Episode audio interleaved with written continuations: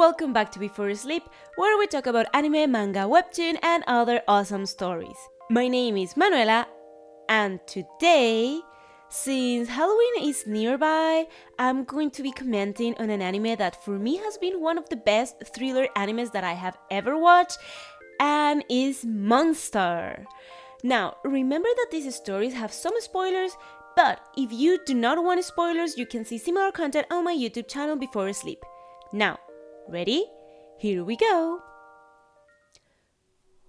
So, Monster is basically a thriller, crime, mystery, and psychological type of story and it's probably one of the most realistic type of animes that I have ever watched in the sense that the characters are designed in like more realistic proportions and also the story is set on our normal real world with no really like fantasy or science fiction adventure heroes type of elements or magical stuff going on and it's also one of the scariest type of anime that I have watched. And no, it does not have like a lot of blood or anything like that, but it's just the type of crime and mystery things that appear in the story that just gives a lot of suspense during the whole narration. So this story is actually set in Germany. and as it progresses, it kind of changes locations to other parts of Europe but the main story just occurs in Germany, and our story is about a Japanese surgeon called Kenzo Tenma, and he works in a hospital in Germany and is one of the best surgeons. So much that, if I remember correctly, he's engaged with like the daughter of the director of the hospital, and all the doctors in the hospital actually like envy him and he's in charge of taking care of like the most important high status people and things like that. And the thing is that one night, a couple of twins, a girl called Anna and a boy called johan come into the hospital, and one of them, Johan, was shot in the head and needs surgery, and at the same time, an important high status person needs surgery as well. But our protagonist, who is kind of sick of this kind of money politics of the hospital, decides to tend to the child and saves him. On the other hand, the sister Anna was in shock for some unknown reasons. She only mutters about killing, and that's it and it seems that the family of these children was actually killed. So, this is all we know about these twins. So, what happens is that after that, our protagonist, Tenma, loses his status in the hospital, and the doctors kind of look down on him. And mysteriously, all of these doctors are killed, and the twins disappear. So of course the police wants to blame Tenma for everything, but they never actually find proof that he is the murderer. So he is let go and then 9 years later, Tenma is basically in charge of the hospital and everything seems fine till he saves a patient who says he saw a monster. And after he gets better, he goes looking for that monster, and the doctor, Tenma, follows him, and it turns out the monster he was talking about was the child he saved nine years ago, Johan. It turns out Johan is actually a serial killer. Meanwhile, Anna, the twin sister, actually lost her memory and lives with her adoptive family. So Johan actually thanks Tenma for saving him nine years ago. He reveals that he is the one that killed all those doctors and things like that. And in thanks to Tenma, he actually doesn't kill him and he disappears again. And it's from this point on that our story begins with Tenma leaving all of his life behind and going after Johan, since he kind of feels guilty for saving him and decides to catch him no matter the cost. Whew. So this story is really like 74 to 76 chapter long. It's an amazing thriller anime and it's really psychological, especially of course around our protagonist and our Johan character, which is the serial killer. Also the story gets super like more darker as the story goes on, like super dark actually. So let me tell you a little bit about the characters and with this a little bit more about the story and why so amazingly good. So first, we have Tenma, the surgeon, and he's really a nice man who only wants to save people as a doctor. But at some point, he gets involved in this high status fancy type of life in Germany, and so, you know, he starts following the policies of the hospital, like tend to the rich and ignoring the poor and just going with the people that is more important and doesn't matter the rest. But he's not happy with this kind of life. And the story is kind of cruel because when he decides to change this in his life and save a child, it turns out he was saving a killer. And yes, I say a killer because this child, Johan, since early age was actually killing people like his adoptive family, for example. So Tenma is actually a good guy and is forced to step out of his ordinary life in order to go after Johan.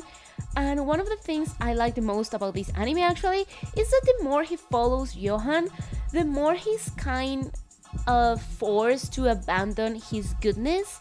So he constantly have different characters reminding him that he is good and to not seek revenge or to let go of Johan because he's a good man and this journey might turn him into a monster as well.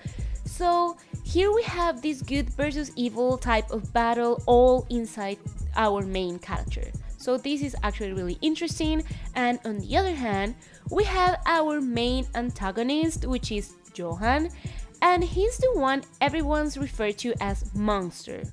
So he's basically a young man who is a serial killer since a really young age, and he actually was first in an orphanage till he made it born, basically. But there is like a lot of complexity behind this part of the story, and he's also one of the scariest characters in these stories, and it's because he doesn't seem to have feelings. He has this psychopath thing where he has no feelings. Like for him everyone is like a toy. And like he's above humanity being super intelligent and cold and free and things like that. And i think for most this story really refers to this emotionless characteristic thing as to being the main quality of a monster. So it's pretty interesting this part as well. And also we have like the opposite part of Johan, which would be Anna, his twin sister, who, after losing her memory due to her childhood trauma, she lives happy with an adoptive family till she has an encounter again with Johan and then with Tenma, and so she starts remembering things little by little, and this leads this character to start her own journey in order to find Johan and get rid of him. Especially after she remembers that it was Johan who killed their first adoptive family and that she's super scared of him. And she actually remembers that she was the one that, as a kid, shot him in the head. But again, this story has a lot going on behind. But this character is really like a nice, good girl who pretty much tries her best to become stronger and kind of bad in order to catch her brother. And she also has a lot of characters coming to her along the way, reminding her of the bright side and good stuff in life. And as if this wasn't enough, we have detectives and the police officers going after Tenma, and it's because of course, he's following Johan, so the police always finds evidence of Tenma being in the murder scene, but they find nothing about Johan, so pretty much he's the main suspect of being the serial killer. So things get complicated here, and it also gets complicated because Johan is like a very changing character I mean, he makes himself pass as different people, and also he works a while with an organization, so all of this involves way more characters as the story flows. Also, this aspect puts a lot of mystery into the story, and not only that, but there are other elements that give a lot of mystery, like Anna recovering her memory as the story goes on. She like starts giving us pieces of information little by little. Also, the doctor Tenma, as he starts looking for clues about Johan, he starts uncovering things about Johan's past, which has to do with war, human experiments, and children's book that are presented to us in this story. Especially one of the children's book is called Nameless Monster, and is really like essential in the story. It's kind of a metaphor of the Johan character, but also is related to this character's past. And it's thanks to this children book that we're gonna see the first kind of emotions in Johan, since this book is kind of a traumatic thing for him. So, little by little, a lot of clues are presented in the story, while at the same time, we have a lot of suspense because we are introduced to new characters as well, and we get the feeling that at any moment they can die because everyone that meets Johan actually ends up dead. And also, uncovering secret after secret gets darker as the story goes on, and so this adds a lot of suspense to the story as well.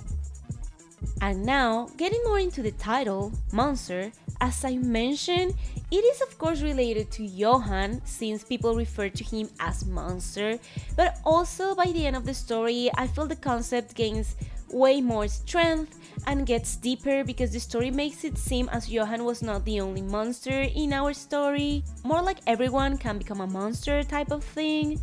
And also because in the end, we even get to see a little bit more into Johan's past involving his mother, a father, some things that might have been the first things to actually hurt Johan as a kid. And actually, regarding the ending, this story has a great ending. It's kind of happy and also kind of real, I think, and also kind of open. Like with this concept of monster and the memory of Johan's mother and leaves you thinking about Johan as well. So, in general, it's really like a good ending for every character. Until the end is actually a thriller. Like, I mean, as a viewer, we think that the story already ended and everything is fine, but it ends up again building up some suspense in the viewer, but it really is good. Like, it was really, really a very good ending. And so, this amazing story was made by Naoki Urasawa. Actually, another title is Naoki Urasawa's Monster, I think. I know it has a manga as well, but the anime follows really well the manga and it's done like in a really good way. And it was produced by Madhouse and it aired in Japan around 2004. Yeah, a little bit old, but it's so good. And also the character development for Anna at Tenma is great, and we also have character development for other characters as well. Also, the storyline is fantastic. By the end, everything is nicely closed, every detail is explained, and the story has a normal pace, not too fast and not too slow so it really covers every detail and is easy to understand. Okay, and that was everything for today's review. It is actually kind of a complicated story, full of details, so if you are into this type of realistic thriller type of story, you should definitely check it out.